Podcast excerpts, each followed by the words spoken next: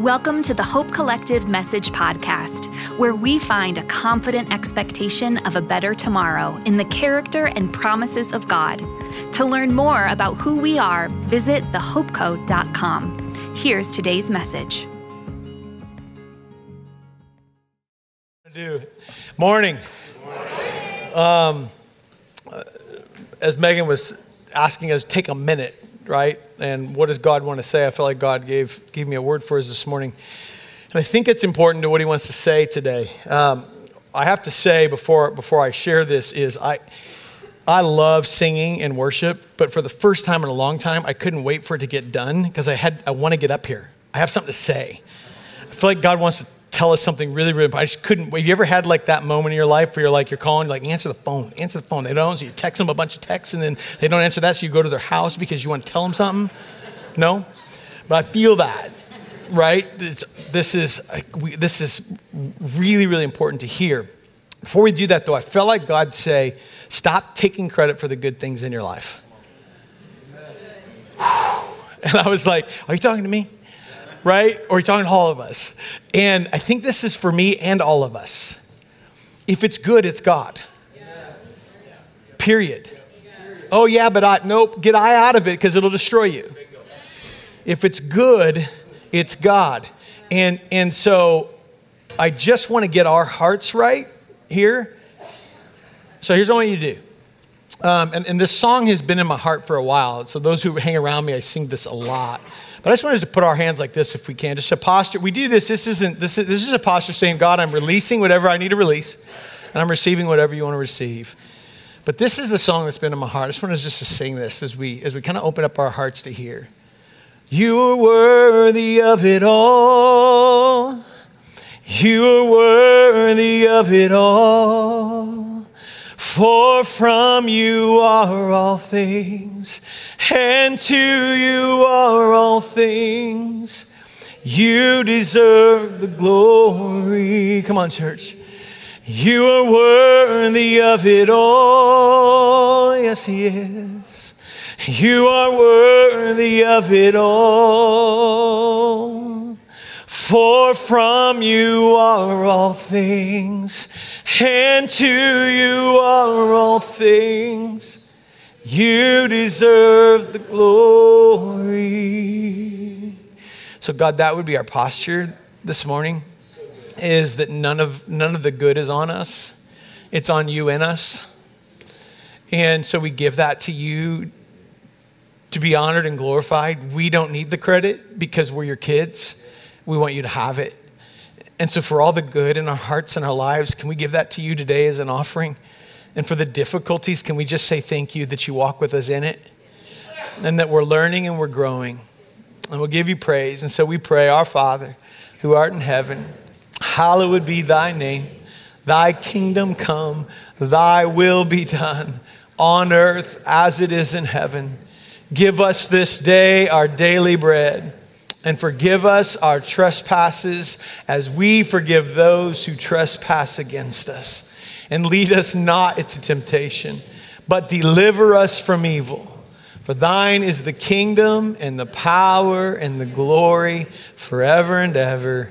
Amen. Amen. Stand with me this morning as we read God's word. Uh, we don't we don't stand uh, out of religion. We stand because we honor God's word. I don't want us to forget that. I'm going to say a lot of things this morning that I hope is spirit led. And if it's not, that God would change it from the time it leaves my voice to the time it gets to your ears. That it would be God's. But this is the word of God. And so we're going to Second Corinthians chapter 5. We'll be in the Gospel of John a lot this morning, but I want to start here because I think it's important. Second Corinthians chapter 5, we're starting in verse 17. And if you have stepped into faith in Jesus, he's talking about you. Uh, those who have given their hearts said, Jesus, come and be the leader of my life. This is what true is true. Starting verse 17. Therefore, if any man is in Christ, he is a new creation. If anyone is in Christ, they are a new creation. The old is gone. The old is gone. How many of you are sitting here going, doesn't feel like it? Right? The new has come.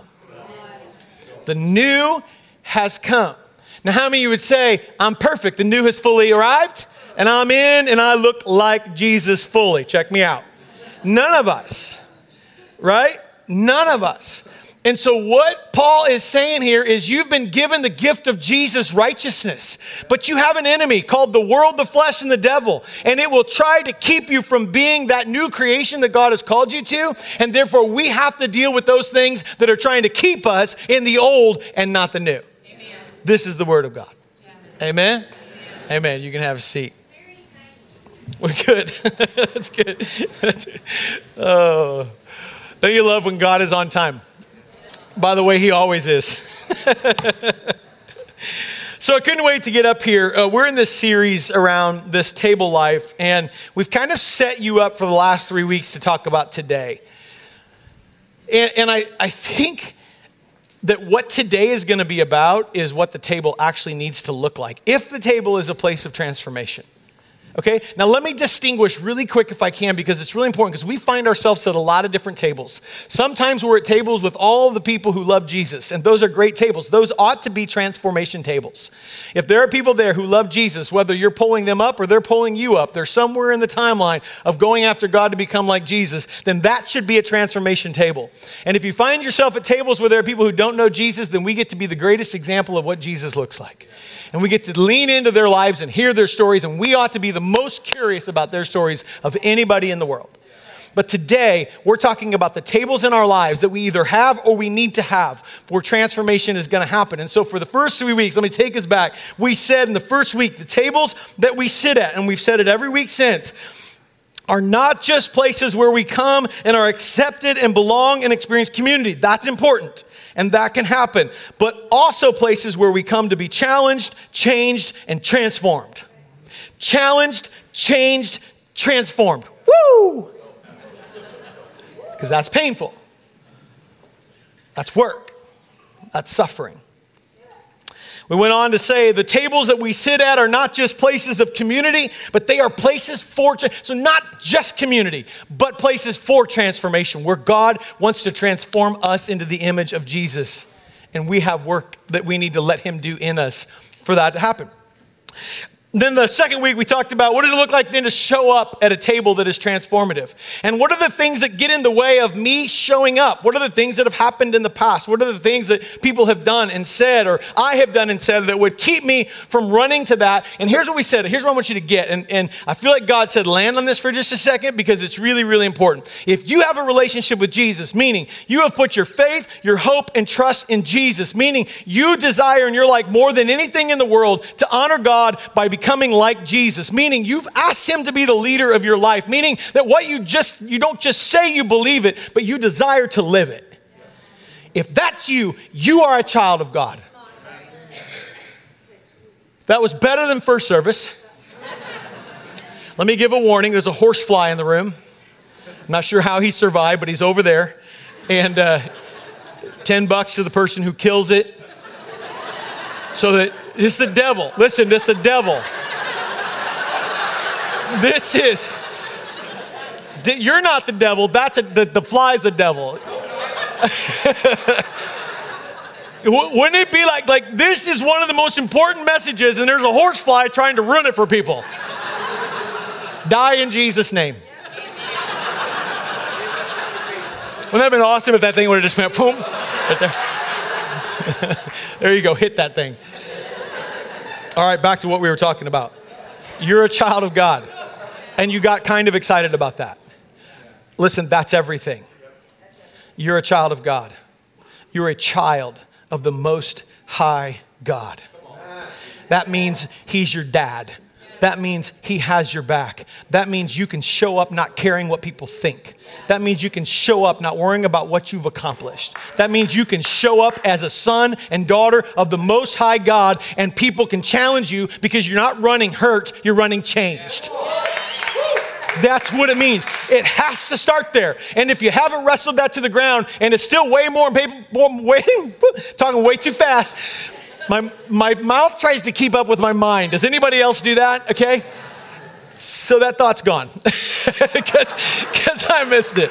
That's why. I don't talk fast because of time. I talk fast because I'm thinking and I want to say what I'm thinking. Let's just say what God's thinking. So we want to show up.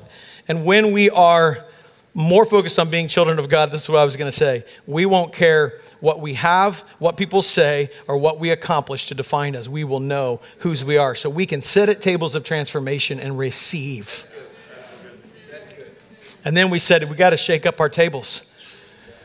We, we got to stop sitting with just those who think like us, talk like us, look like us we've got to have diversity at our tables. And I was really hard on the young people last week, but let me also be equally hard on the adults. It's time to bring young people to your table because they have fresh thoughts and they have fresh experiences with Jesus, and we need those as much as we need your wisdom. And so let's start doing that together. Let's get that perspective at the table. But bigger than that, we need people at the table that are going to challenge the way we think. And I'm not talking about outside of God's word, I'm talking about within God's word because you don't get it all right. Therefore, you need the Holy Spirit and God's community to get it right.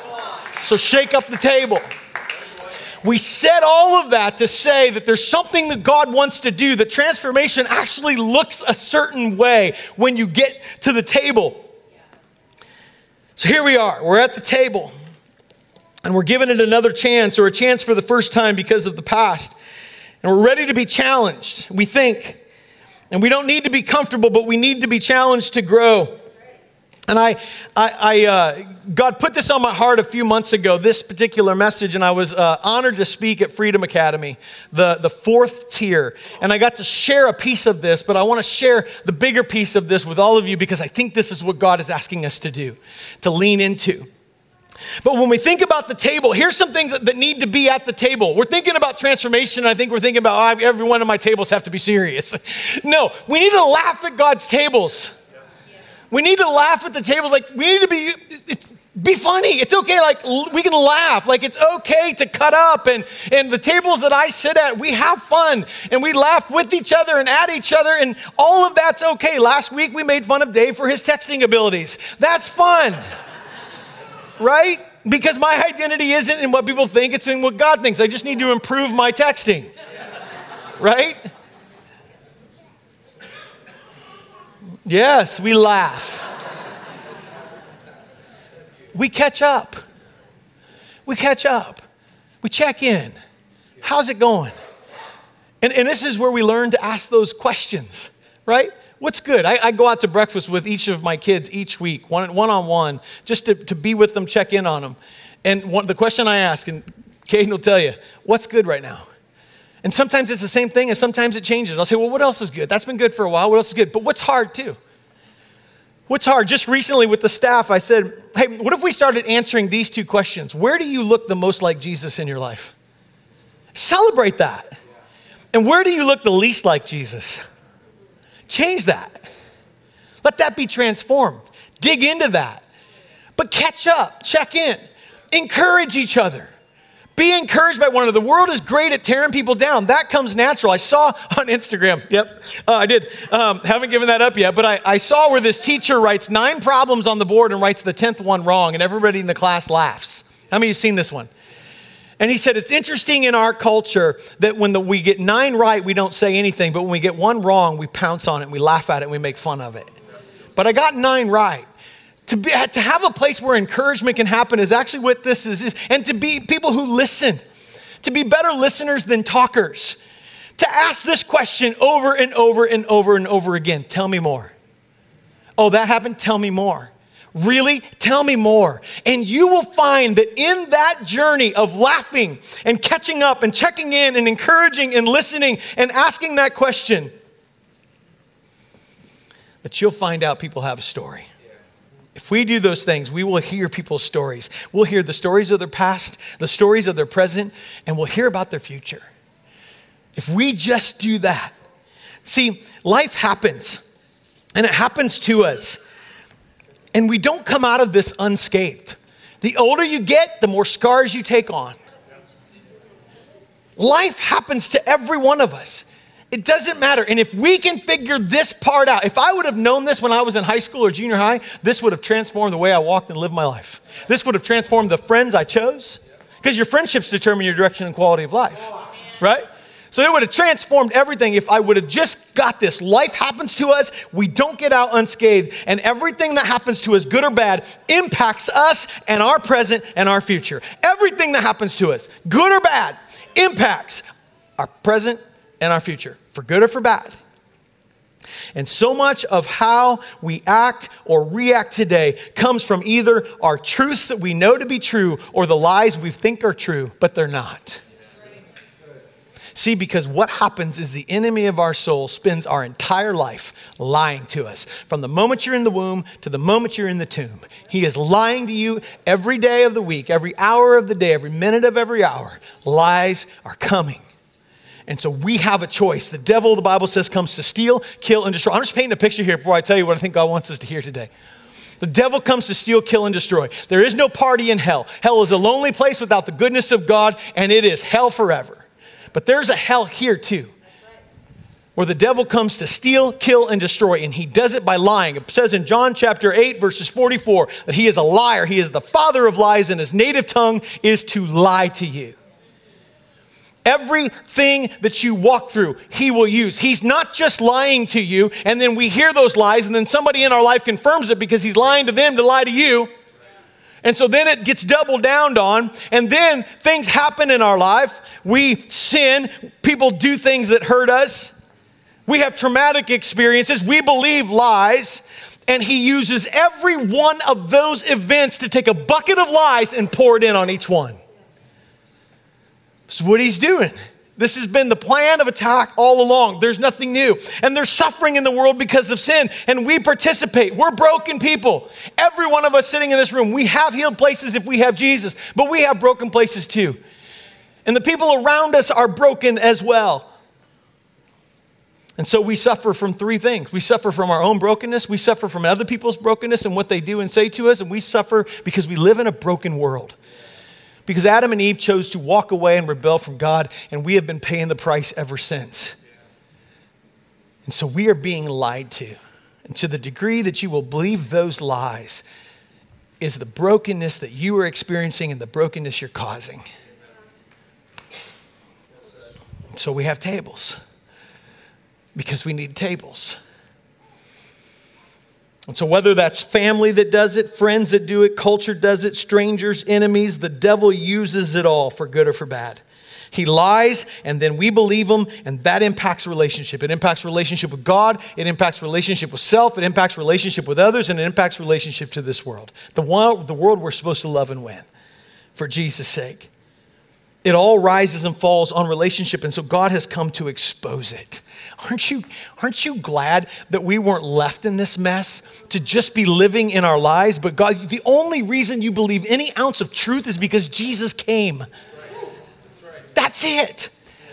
He says, I am the truth. I am the way, the truth, and the life. And God shows up to expose the lies. What does Jesus say in Mark chapter 1, verses 14 and 15? The kingdom of God is here. You know what that means? God's going to start talking to you. God's going to start using the events in your life. God's going to use the trauma in your life, the wounds in your life, the sin in your life, and He's going to flip it for His good. That's the kingdom of God. That's God breaking in. We live in Chronos time. You have a birth date and you have a death date, and everybody dies. But God is breaking into that with the kingdom, and He's inviting you on a journey with every event in your life to change the narrative from the lies you believe to the truth He has. And so, what did Jesus say? Sorry, I'm moving fast. It's true, but what did Jesus say? What did He say? Repent and believe. This is what, listen, Repentance isn't confession. Okay? I confess my sins to one another, and He is faithful and just and will forgive us, and He'll bring healing in that. I confess that I sin, but I've been forgiven of my sins, past, present, and future. Repentance is the discovery of a lie because an event has been exposed. The lie has been exposed. He brings truth to it, and you go, oh my gosh, I've been believing this lie, living this lie, reacting from this lie, treating people from this lie, and it's a lie, and I'm going to stop believing it. I'm going to believe the truth, and now that I see it, and understand it, I'm going to get in a community of people and say, Help me live it. Help me keep believing it. You see what's going on? How God is wanting to transform with truth. Repent and believe. It's a cycle. It's actually called discipleship. An event happens, God's going to use it to speak something true to you where there's a lie. You're going to say, Oh, I hate that I've believed that lie. That's done so much damage. God says, I know. And we're going to grieve that we've done that damage. And then He said, I'm going to heal that. What I want you to do is I'm going to take it to community and I want the people in your life to affirm it. And then I want you to start living in it. What is God saying? What am I going to do about it? That's discipleship. That's repent and believe. Now, the table is the place it comes out, where it's experienced, where it's seen. The table is a place where it can be heard. That, that stuff that you carry that's impacting you more today than you even know, it can be heard, it can be held, not fixed, and then it's healed at the table. That, this is the transformation journey. This is the stuff you're hiding. This is the stuff you're not even aware about that God wants to reveal to you. And He's going to use the events of your life where the enemy has won, wanted bad and He's going to turn it for His good. It's what He's going to do. It's crazy. Well, here's what I'm not saying, though I'm not saying go looking back in your past. I'm not saying, hey, we need to go back to all those places um, and and make sure that where, where, where everything went bad, we address it and deal with it. You want to know why? I'm not saying that because those things are going to come get you anyway. You don't have to go back because back's coming to you. This is how the devil works. He gets a foothold, he creates a stronghold, and then he uses that in your present, and he'll destroy you in the future. And so we're not, I'm not saying I need you to go back. I'm saying that's going to come. You're going to, you're, that's, that's always surfacing. How many of you been triggered by something? Raise your hand. There it is. How many of you gotten angry before? Raise your hand. There it is.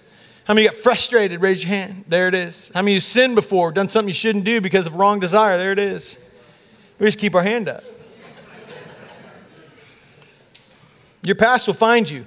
you you'll be going along, and then something triggers. Some, uh, we were in Haiti, and um, we, we were talking, and a buddy of mine was telling me about Wellsprings, where you do inner healing and deliverance, where you we chase down um, when these things arise. And he said, Here's how you kind of know they're there. And I'm like, how do you know they're there? He said, You're going along and you feel good in your relationship with Jesus and you feel good in other relationships. And whenever you have had in your past a, a hurt, a trauma, uh, something you've done that's un, undealt with, um, a lie that's not true, a sin issue in your life, he goes, The enemy gets an arrow in. Why does the Bible say put on the full armor of God and take up the shield of faith? To keep you from what? The flaming what?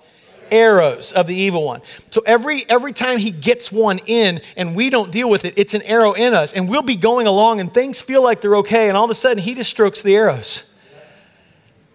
He did Mario stand up.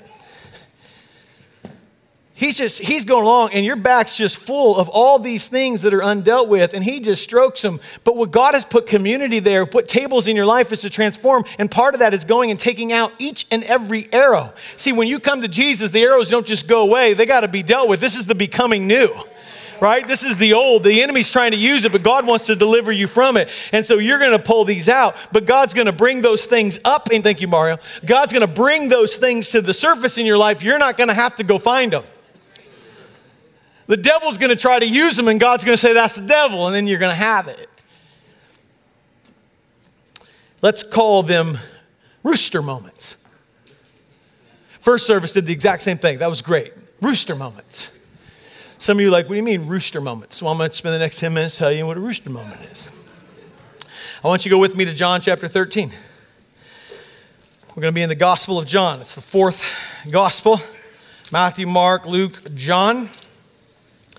We're going to 13. We're going to start in verse 31. When he had gone out, Jesus said, Now is the Son of Man glorified, and in him God is glorified. If God is glorified in him, God will also glorify him in himself and will immediately glorify him. Little children, yet a little while I am with you. You will seek you will seek me, and as I said to the Jews, so now I tell you where I am going, you cannot come. A new command I give you that you love one another as I've loved you, and that you also love one another. By this, everyone's going to know that you're my disciples if you love one another. Here's Peter. You ready? This is, this is his moment, right? Simon Peter said to him, Lord, where are you going? Jesus answered, Where I'm going, you cannot follow me now, but you shall follow me afterward. Peter said to him, Lord, Why can I not follow you now? I'll lay down my life for your sake. Jesus answered him, Will you lay down your life for my sake? Truly, truly, I say to you, the rooster shall not crow until you have denied me three times. Right? It's a rooster moment. Go with me now to John chapter 18, just five chapters over. And we're going to go to verse 15. Simon Peter followed Jesus. This is after Jesus' betrayal and arrest in the garden. Simon Peter followed Jesus, and so did another disciple. That disciple was known to the high priest and went with Jesus into the courtyard of the high priest. But Peter stood at the door outside. Then the other disciple, who was known to the high priest, went out, spoke to the doorkeeper, brought Peter in. Then the servant girl, being the doorkeeper's keeper, said to Peter, Are you not also one of this man's disciples? He said, I am not. Now the servant of the officer stood there and warmed, themselves, warmed themselves, having made a fire of coals. Keep that in your, your mind. For it was cold. Peter also stood with them and warmed himself. Skip down now to verse 25. Meanwhile, Simon Peter was standing and warming himself. So they said to him, Are you not also one of his disciples? He denied it and said, I am not. One of the servants of the high priest, being a relative of the man whose ear Peter cut off, that's unfortunate said, Did I not see you in the garden with him? Peter then denied it again, and immediately the rooster crowed.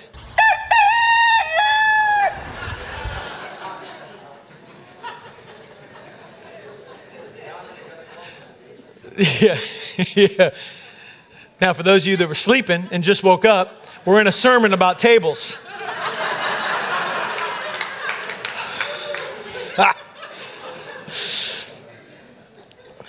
Can, can, you, can you imagine? Can you imagine? You've walked with him for three years. You love him. You've told him you're going to stand by him no matter what. That you've got his back. And in the moment of testing, you fail miserably. And then the rooster crows. In the darkness, the Bible says that he ran out and wept bitterly. That deep, aching, guttural cry till there's no more tears that hurts so bad. And in the darkness, who shows up always? The devil. And pours the lies of you're not worthy. Of course, you were going to fail because you're a failure and you'll never get this right. You, Peter, failed Jesus. He'll never forgive you. He'll never want you back. And you hear the bucket of lies that have come in that moment, that have come to you and yours, your rooster moments.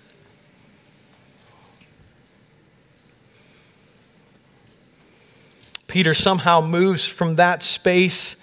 He's with the disciples. They've seen Jesus a couple times. Could you imagine running to the tomb? Do you remember the part in Luke where the angel says, Tell the disciples I'm alive, and also Peter. I don't know if you've ever read that, but it's in there. It's like, hey, let him know he's still okay. Make sure he's there. But what do they ultimately do? They go fishing. They go back to fishing.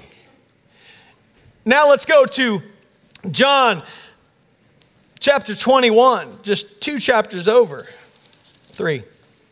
I'll get it right. Starting in verse 20, verse 3. Simon Peter said to them, I'm going fishing. Then they said to him, We'll go with you. They went out and immediately entered the boat, but that night they caught nothing. When the morning came, Jesus stood on the shore. But the disciples did not know that it was Jesus. Jesus said to them, Children, do you have any fish? They answered him, No. He said to them, Throw the net on the right side of the boat. Can you imagine being Jesus right now? do you remember this happening earlier when he called them to follow him three years prior, right? And he's like, Hey, stop fishing, follow me, and I'm going to make you fishers of men. And he spends three years pouring into them loving them, teaching them. He dies. Peter screws up, goes back to fishing. Jesus standing on the shore going, golly. How many shores of our lives has he stood on? Right? Golly, I thought I got you out of fishing a long time ago. Hey guys, I know it's going bad. Throw it on the right side of the boat. What happens? Fills with fish. They all go, oh no. I mean, oh yes, right? Look at it right here. 21. So they threw it. Now they were not able to draw it in because of the abundance of fish. Then the disciples whom Jesus loved said to Peter, It's the Lord. And when Simon Peter heard that it was the Lord, he put on his almar garment, for he had taken it off, and he jumped into the sea. Wouldn't it be amazing, church, if we ran after restoration like that? If we ran to the tables of transformation like Peter had to get to Jesus to find out if he was okay, to make sure that he was okay. He leaps into the water, the Bible says. The other disciples came with a little boat dragging a net full of fish, for they were not far from land, for, but about 350 away. When they came to the land, they saw a charcoal fire with fish lying on it and bread, Jesus said to them, Bring some of the fish with you that you have caught. Simon Peter went up, dragged the net full of 153 large fish to land. Although there were so many, the net was to- not torn. Jesus said to them, Come and eat breakfast. None of the disciples dared ask, Who are you? They knew it was the Lord. Jesus came, took the bread, gave it to them, and likewise the fish. This was now the third time that Jesus is revealed to his disciples after he was raised from the dead. Look here, verse 16. So when they had eaten breakfast, Jesus says to Simon, Can you imagine like the elephant in the room right now? Everybody knows Peter's messed this one up big. How's this going to go down?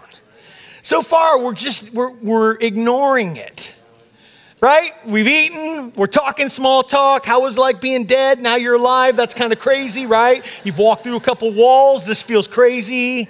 Tell us more. We're having this conversation. And then Jesus goes, Peter. Right? Like, I want to hear Optimus Prime's voice in that moment. Peter. And Peter had to be, I don't know how he would have been in that moment. Anxious, excited. Simon, son of John, do you love me more than these? He said to him, Yes, Lord, you know that I love you. He said to him, Feed my lambs. He said to him again a second time, Simon, son of John, do you love me? He said to him, Yes, Lord, you know that I love you. I don't know if time passed in here. I imagine they're eating a little bit, and the room is there is filled with that charcoal fire smell and the taste of the food and the anxiousness around what's happening. And he says the third time, Peter, do you love me? Peter was grieved because he asked him the third time, Do you love me? He said to him, Lord, you know everything. You know that I love you. And Jesus said to him, Feed my sheep. Then he tells him about how he'll die. And look at verse 19. He said, This signifying by what kind of death he would glorify God. When he had said this, he said to Peter, Look at this, follow me. Follow me. Come back in. I know it's been hard but you're restored. I know you've wrestled. I know there's been lies, but follow me. Come home.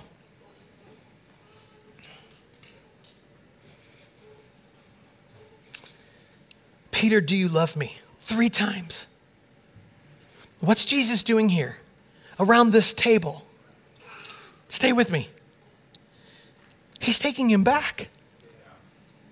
Oh, we don't go back right? Paul said, forgetting what is behind, I strain on. No, you know what Paul means when he says, forgetting what is behind, I press on towards what is ahead? Don't let your past negatively affect your present in light of the cross. That's what he's saying. But whatever is negatively impacting your present needs to be dealt with. Jesus goes back. Therefore, we get to go back. Why? Because it was there. And Jesus is going to deal with what's there. He's taking him back.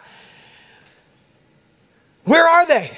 They're at a fire, a coal fire. Can you imagine Peter being in that space and you know, smells are memories. And that, that memory of where he was when he denied and the rooster crowing.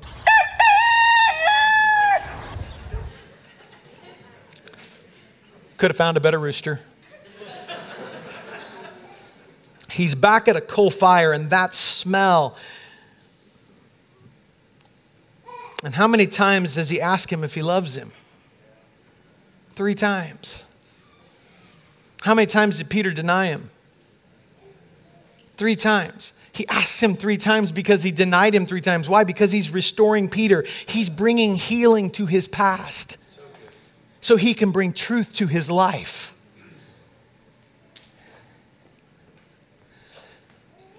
He's restoring the rooster crow.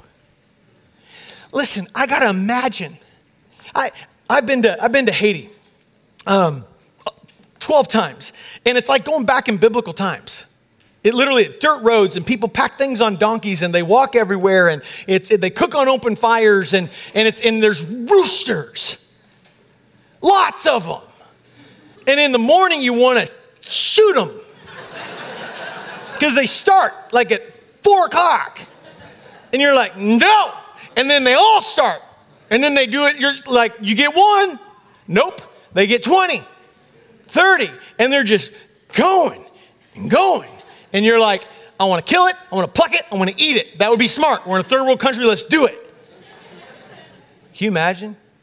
In biblical times, every morning Peter wakes up hearing those roosters crowing as a constant reminder of his failure instead of the very truth that his mercies are new every morning. And God knows the narrative that that rooster crow will bring. And he's changing the narrative. He's bringing him back to the fire, back to the place of denial do you love me? You know that I love you. If Jesus doesn't take Peter back to heal and restore the moment, imagine every time he hears that rooster crow, every time a reminder of his failure, his collapse. That's how the enemy works, church. You get an event. I got water up here and I'm running out of time. You with me still?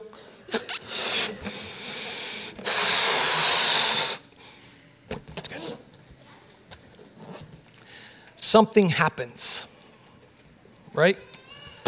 You have a denial of Jesus, and an event takes place. And the enemy comes. You know what the enemy does? Is he uses the event. Whether it's a sin, a lie that you believe to be true, trauma, something you've done that's un- uncovered, not that's in, it's secret, whatever it might be, it is an event. And the enemy comes and he piles lies around. But you know what we do? We take that thing and we just push it under the surface. That's what we do. We're afraid. We're afraid of the tables of transformation because we've done them wrong or we've been hurt by them or we, and so it's just safer to push it under. It might be safer, but it isn't effective. Why? Because at some point you're going to get tired. At some point it's going to get difficult and somebody's going to say something. They're going to do something and it's going to trigger you where you have a place in your life that isn't healed, an event surrounded by lies, and you will have done everything you can to hold it under the surface, but all of a sudden it pops up because it can't stay there anymore. And that is the what that's the moment God wants to break in. That's your rooster moment where God wants to take that thing that you've been burying, bring it to life so that healing can happen, so that you can be heard around it, so that there can be absolute heart held and healing can take place. You know what happens when, when healing takes place? Wow. Wow. That happens. What happens. And that happens at the table of transformation. Jesus knows that if he doesn't restore Peter and change the narrative, that rooster crow will keep Peter in his past, always impacting his present. And so Jesus changes the narrative. He changes the meaning of the crow. He turns his clasp, his claps into calling. Do you see what happens here? He says, Do you love me? Yes. Do you love me? Yes. Do you love me? Yes. Feed my sheep. Take care of my lambs. Feed the sheep. He's restoring not just Peter's relationship, he's restoring his, his future. He's restoring his ministry because more often God will use your pain as your calling. And so he desperately desires to deal with the rooster. He turns the clasp into call, the claps into calling because so often our callings come from our deepest pain. Peter, feed my lambs, take care of my sheep, then feed my sheep. It's at the table we show up to where it's not comfortable, but it's full of invitation and challenge to grow that our rooster moments can be heard, can be held and healed. Whereas God wanting to reveal a rooster moment in your life, something you're holding under. But guess what? It's coming. It's coming back up. You can't hold it there for long. And God will bring it up in His grace. And if you have a table of transformation, when it comes up, you can take it there. And you know what you do? You ask questions and you get really curious. I don't understand it all.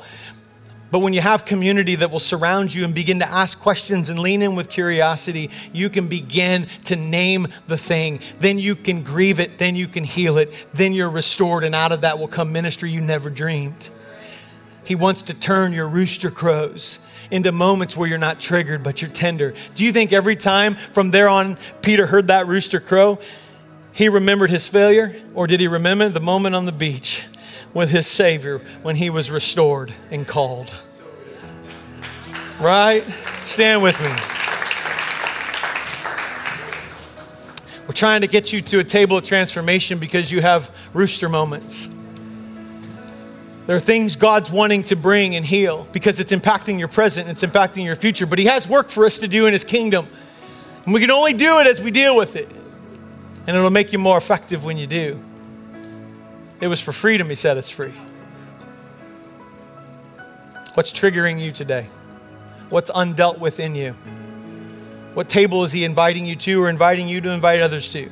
So that the rooster moments can become the best moments of your life because you're restored, healed, and forgiven.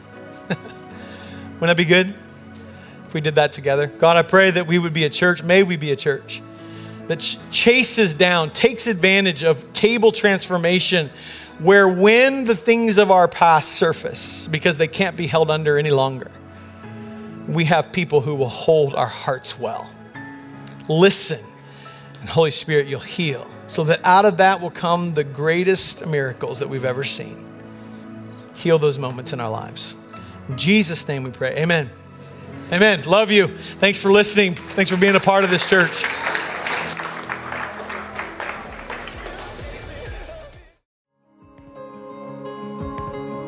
Thanks for spending time with the Hope Collective. If you appreciated this message, we hope you'll subscribe to the podcast or share it with a friend. You can also leave a rating or review, which will help other listeners find us online. Thanks again for joining us.